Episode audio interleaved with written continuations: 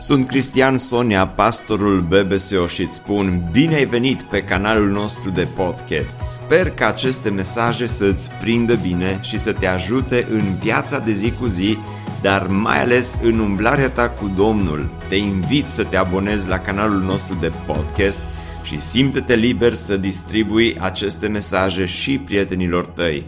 Îți doresc să ai parte de o audiție plăcută în continuare. Deschideți Cuvântul lui Dumnezeu în Evanghelia după Luca, la capitolul 10. Evanghelia după Luca, la capitolul 10. Până deschideți acolo, vreau doar să vă amintesc un verset din Cartea Proverbelor care spune că ceea ce face farmecul unui om este bunătatea lui. Nu este nici funcția lui, nu este nici averea lui, uh, nu sunt nici hainele, nici mașinile. Ceea ce face farmecul unui om este bunătatea lui. De aceea, dacă vrei să fii așa un om, uh, o persoană fermecătoare, trebuie să înveți să fii o persoană bună, o persoană care să emane bunătate în jurul ei. De aceea, în uh, dimineața aceasta, Aș vrea să vorbim despre disciplina bunătății, mai ales în vremurile acestea în care trăim. Este atât de important să arătăm bunătate față de cei din jurul nostru. Pilda aceasta la care ne uităm astăzi este una foarte cunoscută, dar ca să o înțelegem trebuie să înțelegem și contextul. Am pus titlul mesajului, m-am tot gândit oare ce titlu aș putea pune la uh, predica aceasta, la mesajul acesta și am pus uh, titlul acestui mesaj în felul următor. Ce mai faci, străine? Pentru că este vorba despre un străin care a arătat uh, bunătate față de cei din jurul lui aici în uh, pilda aceasta. Dar haideți să ne uităm și să vedem uh, versetele acestea. Citim textul, dar citim și apoi explicăm puțin. Iată că un învățător al legii s-a ridicat să-l pună la încercare pe Isus. Cu alte cuvinte, s-a ridicat să-l pună la colț pe Isus. Vrea să-l prindă cu ceva. Este ca și atunci când uh, te-ai dus la școală și ți-ai dorit foarte mult să pui o întrebare din aia care să te facă pe tine să pari foarte, foarte inteligent și să-l pună pe domnul profesor în încurcătură. Nu știu dacă ai făcut vreodată asta, uitându-mă la fețele voastre, nu cred că sunteți, uh, ați dorit vreodată să vă puneți profesorii în încurcătură, dar uh, acest învățător al legii a vrut să-l pună pe Iisus în încurcătură. Și cred că a stat mult să se gândească, măi, oare ce întrebare aș putea să-i pun? Cred că și-a formulat întrebarea vreo Uh, două săptămâni, a și repetat-o de multe ori în mintea lui, poate a repetat-o inclusiv în fața oglinzii, și s-a dus la Isus zicând, învățătorule, ce să fac ca să moștenesc viață veșnică? Și acum probabil că se aștepta ca Isus să înceapă cu el un curs din ăsta de teologie hai să-ți vorbesc despre împărăția lui Dumnezeu și hai să facem puțină teologie și hai să-ți explic și hai să-ți dau rețeta și spera ca Isus să se încurce în explicații astfel încât să poată să-l arate cu degetul să-i spună, vezi, vezi că nu știi, vezi că nu știi răspunsul la întrebarea aceasta. Dar Isus i-a răspuns printr-o altă întrebare și Isus i-a zis, ce este scris în lege? Ce citești acolo?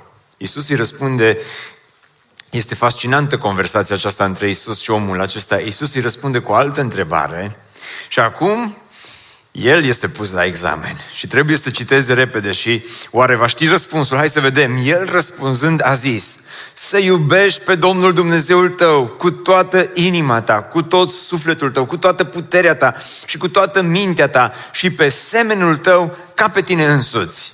Ce ziceți de răspunsul lui? Așa, pe o scară de la 1 la 10, ce notă i-ați dat dacă ați fi voi profesorii acestui învățător al legii? I-ați, i-ați dat nota 10, nu? Foarte fain. Nici nu va sta să se gândească, să se bâlbâie. Uh, oare care ar fi răspunsul corect? L-a spus așa foarte repede și l-a spus într-un mod corect. Nota 10 până aici. Și acum Isus iarăși îi răspunde. Isus i-a zis, ai răspuns corect. Vedeți că și Isus i-a dat 10. Ce fain e atunci când Isus îți dă nota 10, nu-i așa? Și după aia îi spune, ai răspuns corect, teoria o știi. Fă așa și vei trăi. Și se termină răspunsul la întrebarea lui. Și el acum era frustrat, Doamne, dar două săptămâni am stat și am formulat întrebarea aceasta și m-am tot gândit. Oare care ar fi răspunsul corect? Am crezut că îl pun în încurcătură și totul se termină așa de repede. Nu este bine. Și atunci, acolo pe loc, îi vine în minte un plan B și repede inventează o a doua întrebare.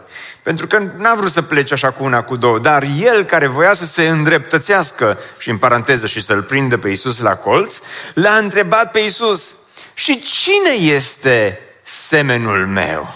Hai să te văd la asta, că la prima te-ai scos, dar la a doua întrebare oare, oare te scoți? Și omul acesta pune o întrebare nu pentru că vrea neapărat conversații teologice cu Isus, nu pentru că vrea eh, eh, conversații plăcute cu Isus, ci pentru că era o întrebare plină de ură.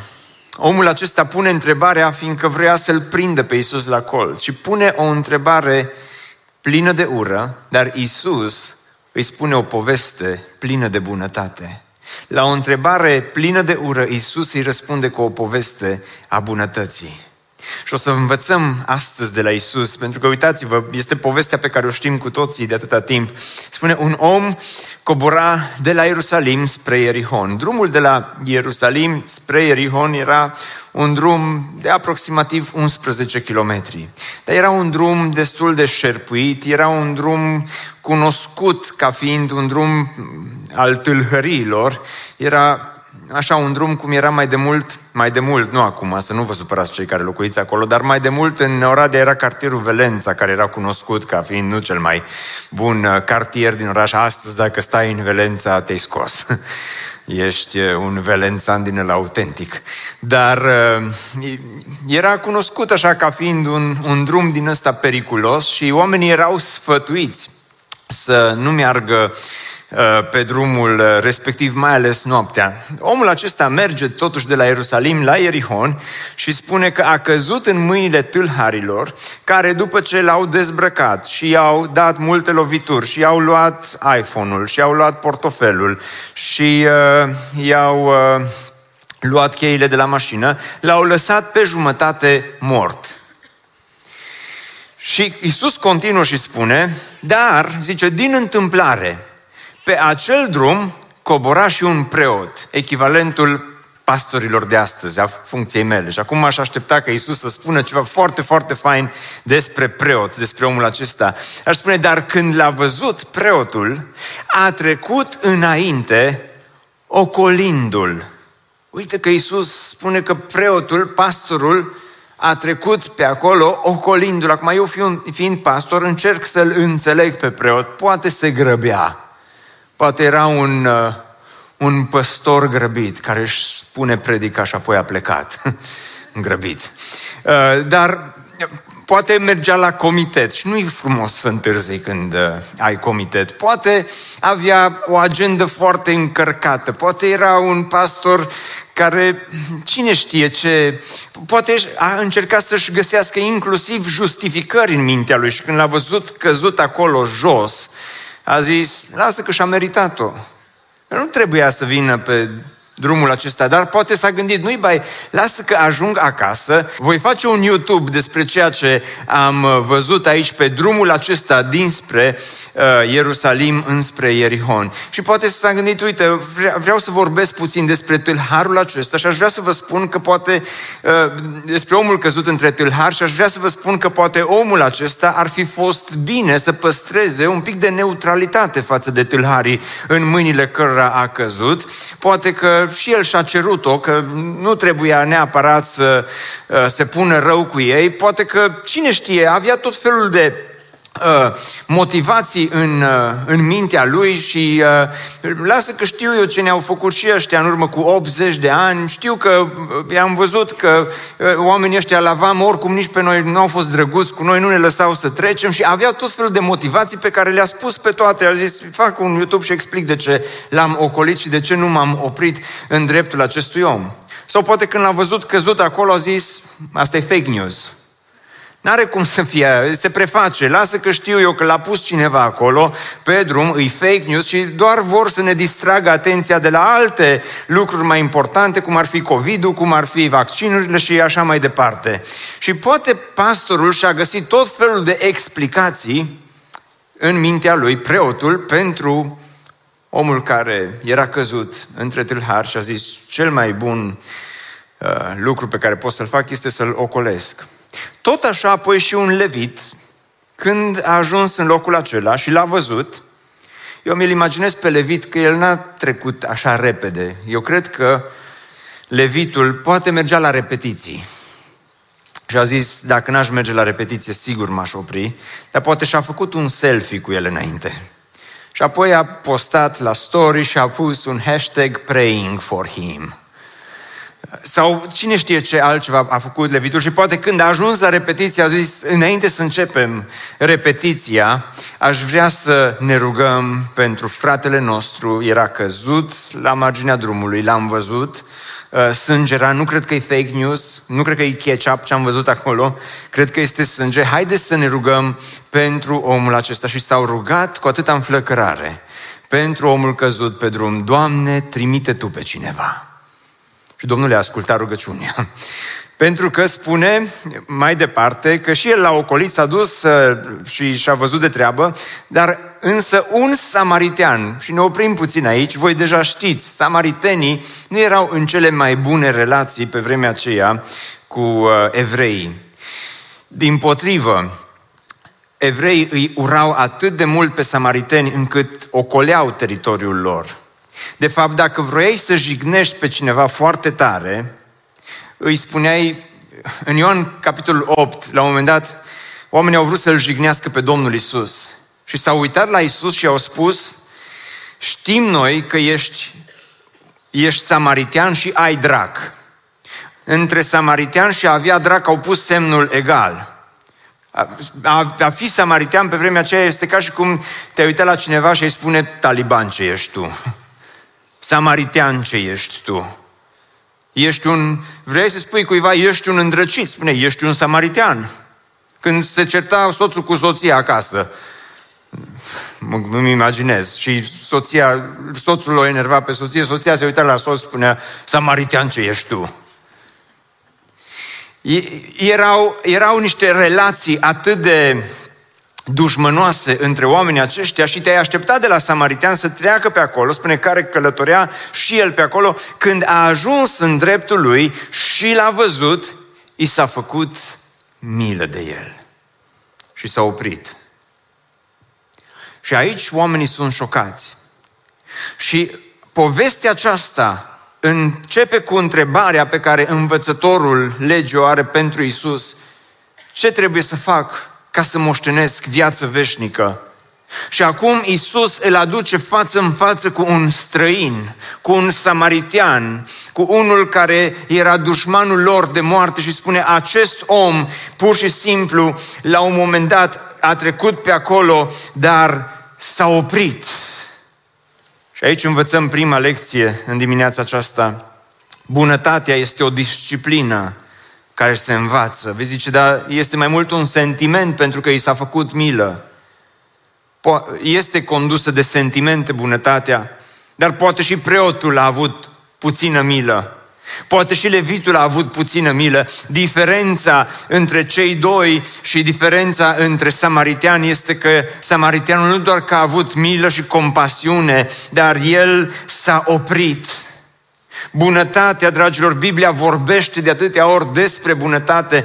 Bunătatea este o disciplină care se învață. Este o disciplină pe care trebuie să o înveți și în Mica, la capitolul 6, spune, ți s-a arătat omule ce este bine. Și ce alta cere Domnul de la tine decât să faci dreptate, să iubești ce? Mila, să iubești bunătatea, să iubești mila, să iubești compasiunea și să umbli smerit cu Dumnezeul tău. Cum am spus la început, ceea ce face farmecul unui om este bunătatea lui. Pentru că atunci când vei pleca din lumea aceasta, vei dori ca la înmormântarea ta oamenii să spună despre tine pe bune și nu se inventeze, dar chiar vei vrea să se spună despre tine că a fost un om bun, a fost, dar nu doar așa ca și un clișeu, a fost un om bun, Dumnezeu să-l ierte, ci pur și simplu a fost un om bun. Nu vei vrea atunci să se spună neapărat nici că așa un șef tare n-am văzut în viața mea. Tremuram toți în fața lui când apărea. Și așa ne simțeam, simțeai că omul ăsta are așa putere în el, are așa un, are, are ce trebuie. Nu vei vrea neapărat să se vorbească nici despre cât de multe avere ai acumulat în lumea aceasta, dar, dar vrei cumva să fii cunoscut, vrei să, copiii tăi vrei să te știe ca fiind un om bun.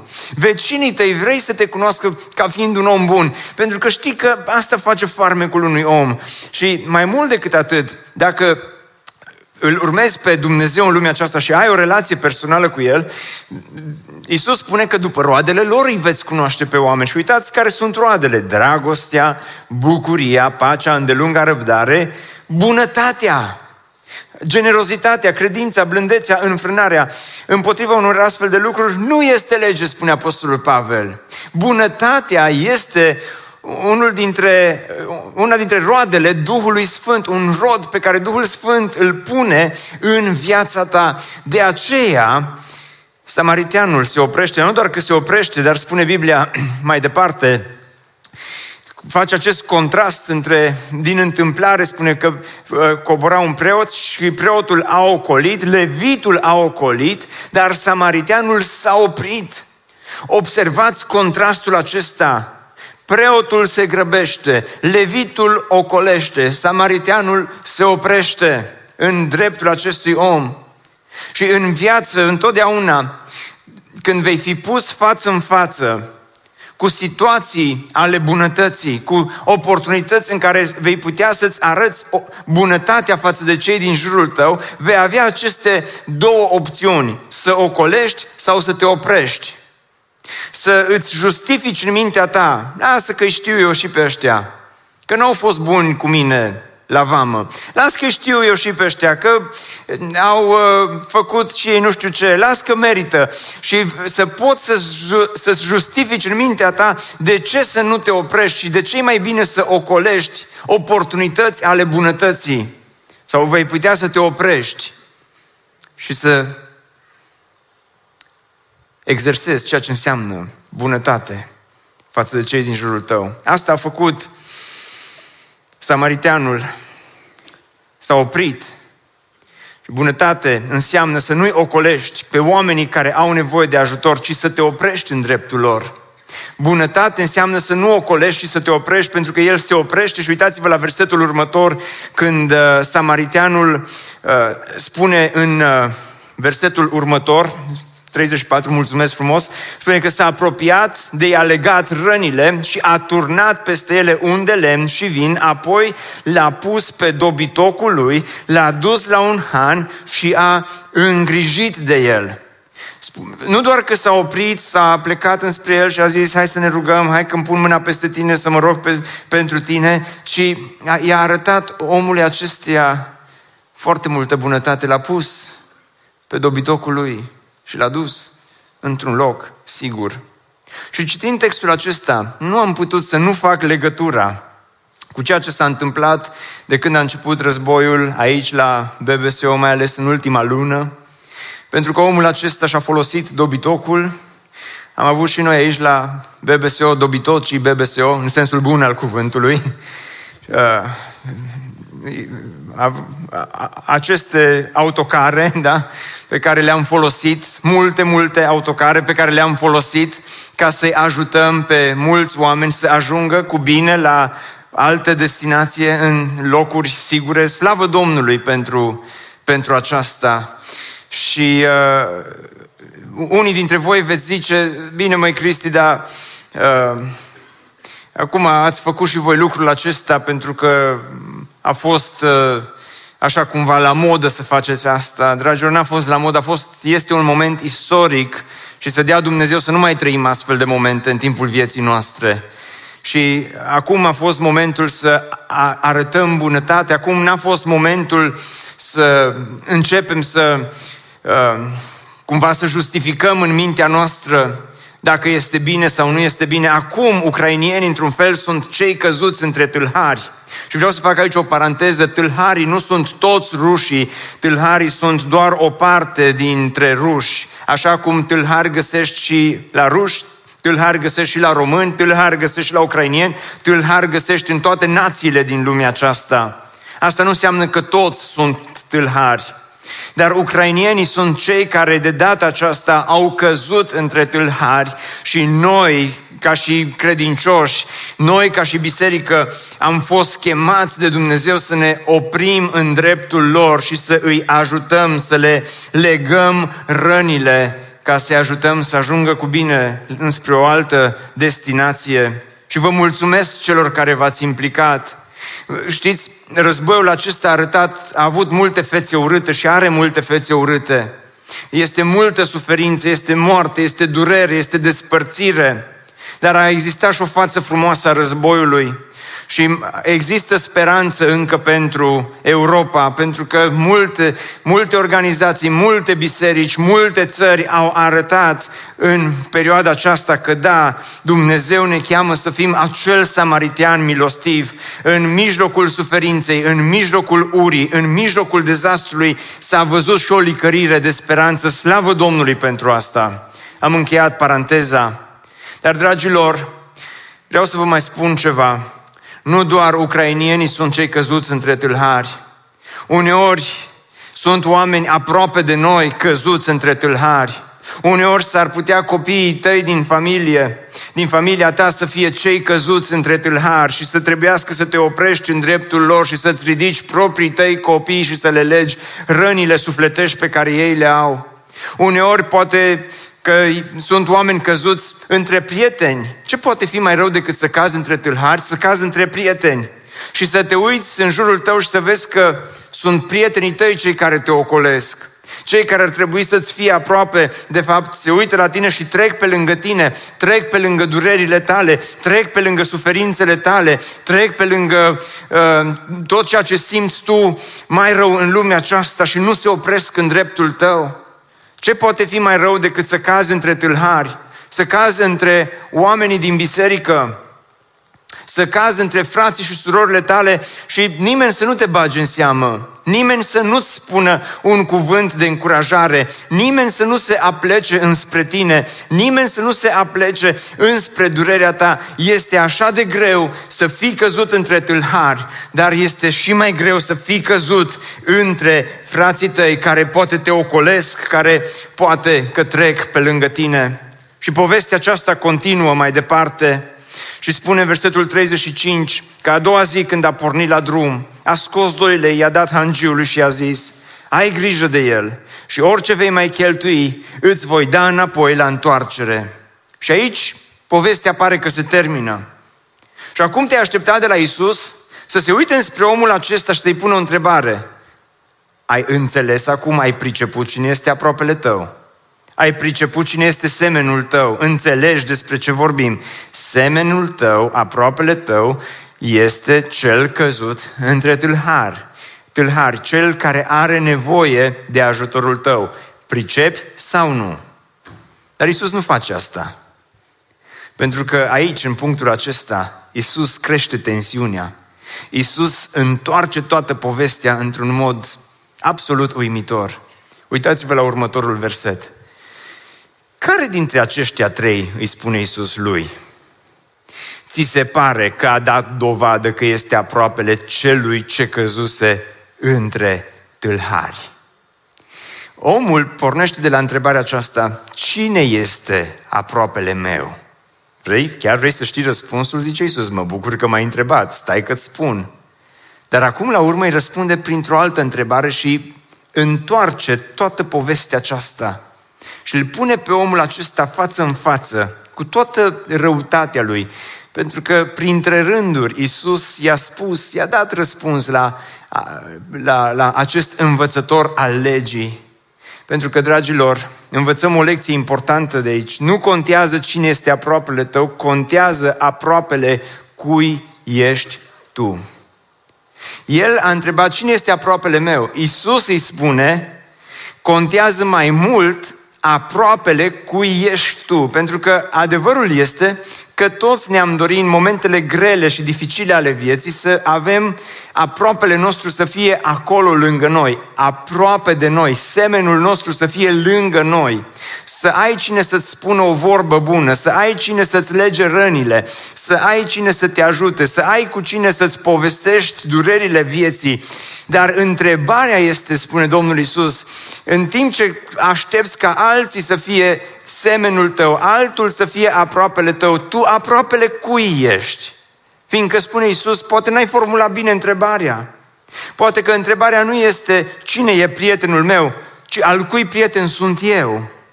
Poate că întrebarea nu este cine e fratele meu, ci al cui frate sunt eu.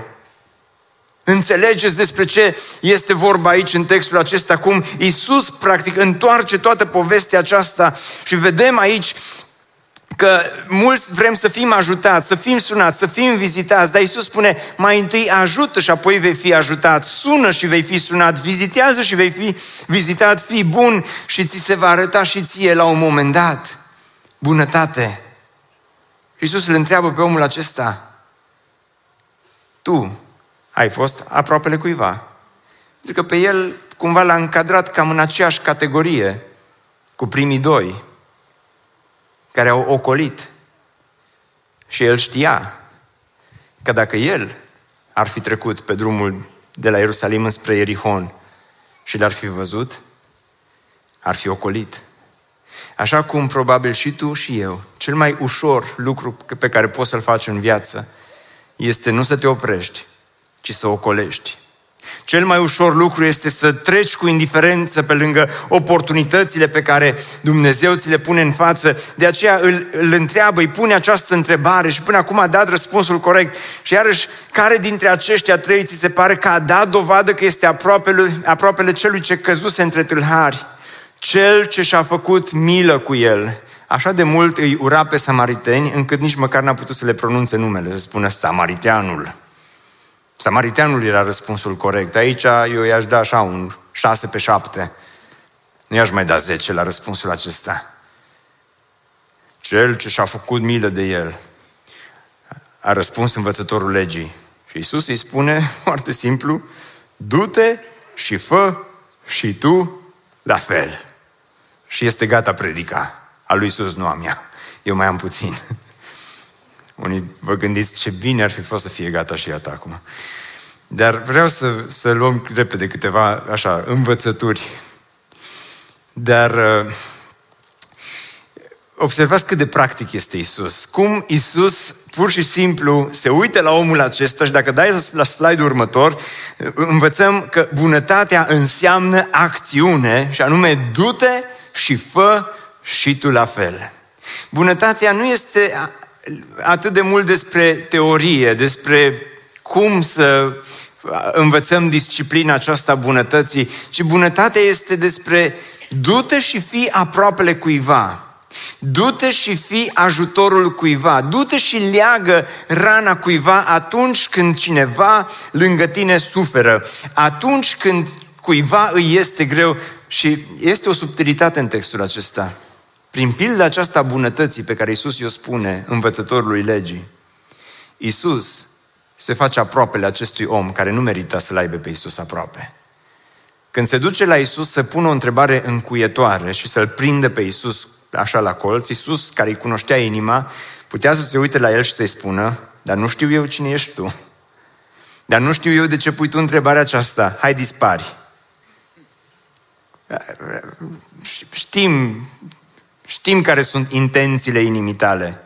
Dar Iisus lasă să curgă această conversație. Și Iisus îi spune acestui om, eu, prin faptul că stau de vorbă cu tine, mă fac aproapele tău semenul tău ca să te ajut. Și acum du-te, știi ce ai de făcut. Du-te și fă și tu la fel. Și doar două lecții, așa foarte pe scurt, aș vrea să învățăm. Prima dintre ele, ajută în fiecare săptămână pe cineva, intenționat sau spontan. Nici nu contează cum, dar învață întotdeauna să ajuți pe cineva, să fii aproape de cineva. Poți să dăruiești cu intenție cuiva.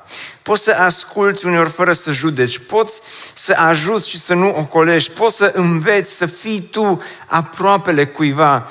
Pentru că de multe ori sunt situații când oportunitățile acestea ale bunătății apar în drumul nostru.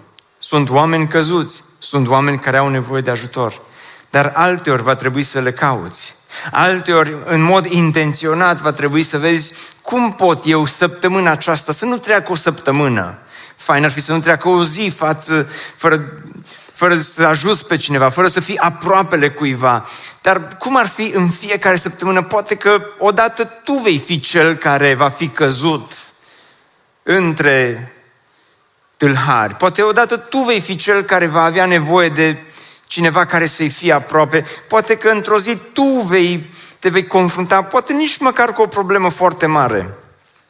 V-am mai povestit în urmă cu ceva timp că anul trecut am, am mers cu Otilia într-o mică ieșire și v-am povestit atunci cum la VAM am trecut foarte greu și am stat vreo trei ore și eram gata, gata să pierdem avionul și unii dintre voi m-ați întrebat, mi-am dat seama că nu v-am spus povestea până la capăt, nu v-am spus-o până la capăt și m-ați întrebat unii dintre voi și ați prins avionul. Da, l-am prins.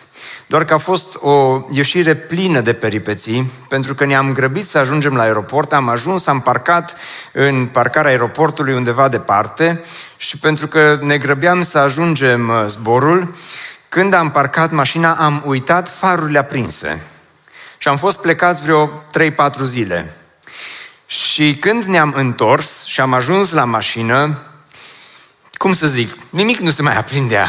Deci a fost complet golită bateria și eram căzuți între multe mașini. Și eram căzuți într-o parcare pustie, unde nu era trafic foarte intens și nu erau foarte mulți oameni care să treacă pe acolo, care să te ajute, dar la un moment dat, Dumnezeu a adus acolo în parcarea aceea un samaritian milostiv. Era un ungur din satul mare. Dumnezeu să-l binecuvinteze. Și pe el și pe soția lui.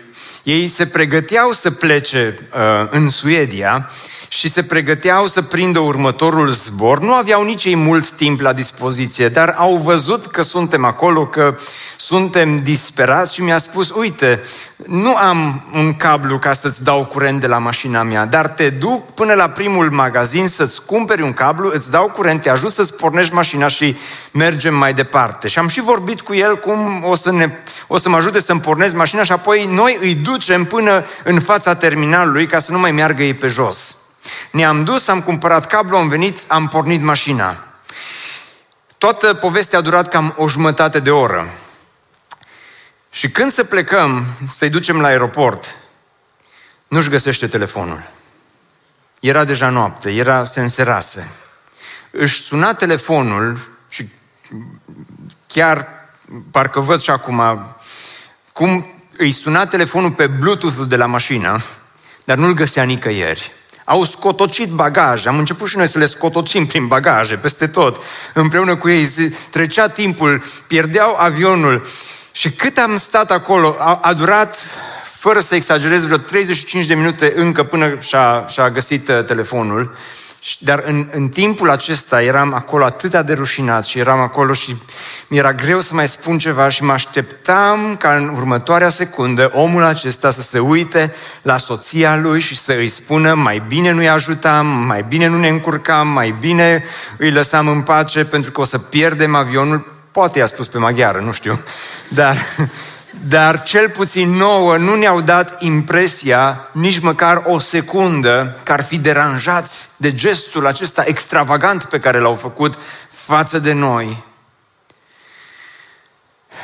În stresul pe care l-am avut atunci și în graba înspre aeroport, nici măcar nu am apucat să iau numele sau numărul de telefon, să știu cine îi, deși așa m-aș bucura într-o zi să aducă Dumnezeu oportunitatea să-L pot întâlni din nou pe omul acesta pentru că a făcut un gest spontan de bunătate într-un moment în care cineva avea nevoie. A fost un gest mic, vei zice, știu. Dar cumva viața aceasta este formată din aceste gesturi mici, spontane de bunătate sau uneori intenționate de bunătate pe care le faci față de cei din jurul tău. A doua lecție, lasă ca bunătatea să devină un stil de viață și nu un episod ocazional. În urmă cu o lună de zile am început să facem o acțiune frumoasă față de prietenii noștri din Ucraina. Dar ceea ce mi-aș dori pentru biserica aceasta este să devină o biserică a bunătății în mod constant. Și să facem gesturi de bunătate față de cei de lângă noi în, în mod continuu atunci când cineva are nevoie și este căzut. Pentru că, iarăși fac o mică paranteză acum la final și spun următorul lucru, cel mai uș- este mai ușor să iubești pe ucrainieni decât să iubești pe români. Că pe ucrainieni nu-i vezi tot timpul, nu-i cunoști așa de bine. Cel mai ușor e să iubești pe cei care sunt mai departe de tine. Eu cel mai mult iubesc pe frații din Australia. Că pe ei, ei sunt departe mine. Nu? Domnul să vă binecuvinteze dacă ne urmăriți din Australia. Dar ei sunt departe de noi, pe ei nu-i cunoaștem. Nu-i... Dar uneori e mai greu să iubești pe cei care sunt toată ziua acolo lângă tine, uneori sunt enervanți, uneori îți vor spune ceva, uneori nu vor fi foarte uh, drăguți cu tine. Dar ideea este că atunci când arăți bunătate față de cineva, am stat și m-am gândit puțin la cel căzut între tâlhari. Nu știm nici numele, nici vârsta, nici cât de mult a pierdut în acel episod trist din viața lui. Și mă gândesc că în momentul în care l-a luat samariteanul în brațe și l-a pus pe catârul lui sau pe dobitocul lui, cum zice noua traducere, și l-a dus de acolo. Mă gândesc că omul acesta s-a bucurat mult. Că cineva îmi salvează viața. Că cineva mă ajută. Că dacă nu venea, muriam.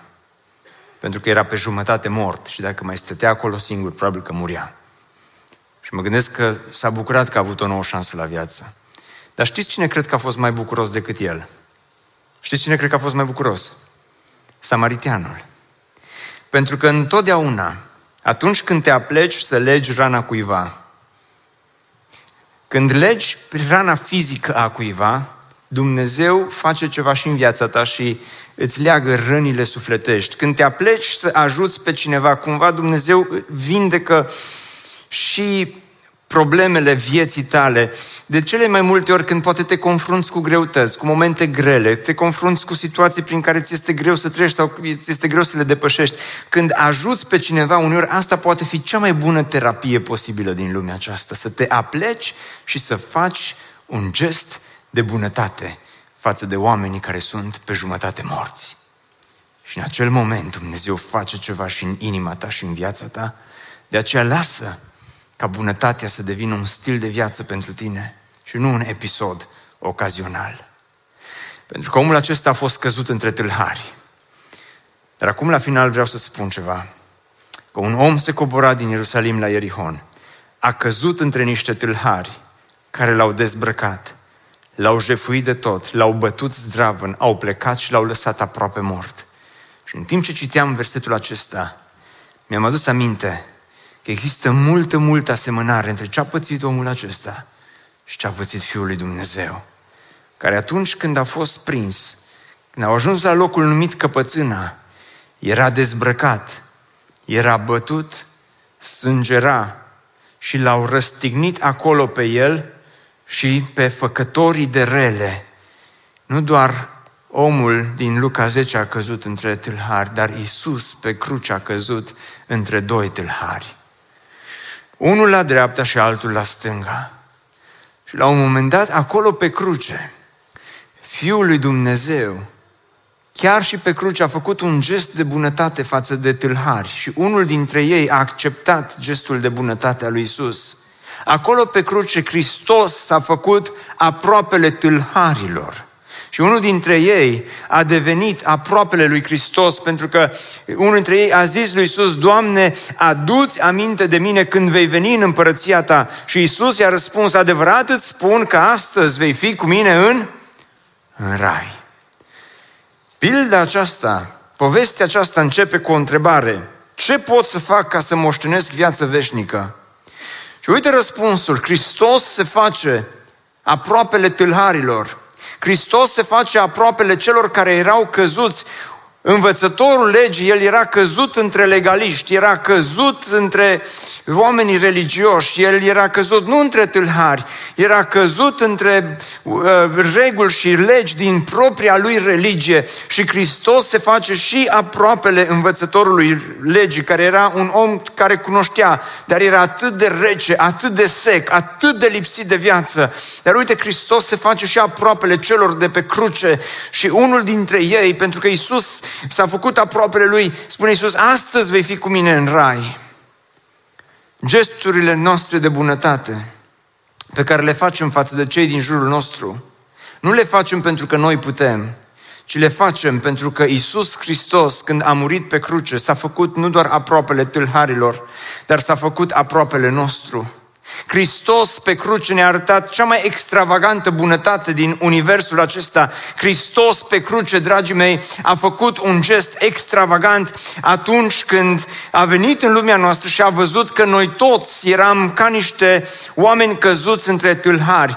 Diavolul ne-a abandonat pe fiecare dintre noi într-un fel pe marginea drumului, căci toți am păcătuit, toți suntem lipsiți de slava lui Dumnezeu. Și Hristos știa că nu există bunătate în niciunul dintre noi. Adevărul este că fără Hristos niciunul dintre noi nu putem să trăim uh, zi de zi, săptămână de săptămână, pilda samariteanului milostiv. Fără Hristos toți suntem pierduți. Dar Hristos a venit ca să schimbe identitatea noastră și foarte interesant. Vă spuneam la început, samaritean era echivalent cu a avea drac. Dar prin gestul de bunătate pe care omul acesta l-a făcut față de cel căzut între tâlhari, samaritean astăzi, când zici cuiva ești ca și samariteanul, îi spui că ești un om plin de bunătate. Ce frumos! Ce lecție măreață! Și Hristos, când a murit pe cruce, a murit ca să ne arate bunătate și noi primim din bunătatea Lui când ne întoarcem la El și doar așa putem să dăm câte un strop de bunătate și celor din jurul nostru. Doar așa putem din când în când să facem acte de bunătate, pentru că Isus ne-a arătat bunătate când a murit pe cruce și s-a făcut aproapele nostru, pentru ca noi să putem într-o zi să fim cu El în rai. Slavă Domnului pentru asta! Ce mai faci străine? Toți eram străini. Toți eram ca și cel căzut între tâlhari sau ca și samariteanul care era un străin față de omul acela. Dar Hristos a venit la niște străini ca să-i facă parte din împărăția lui Dumnezeu. Prin acest, această bunătate extravagantă de la Golgota.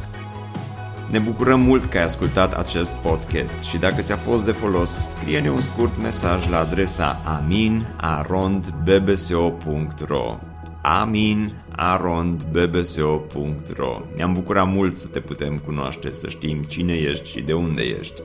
Dacă dorești să afli mai multe informații despre BBSO, despre cine suntem, care este viziunea noastră, intră pe site-ul bbso.ro. Îți mulțumesc că ești alături de noi și că ne ajuți să ducem viziunea mai departe. Așteptăm să ne reauzim cu bine la următorul podcast.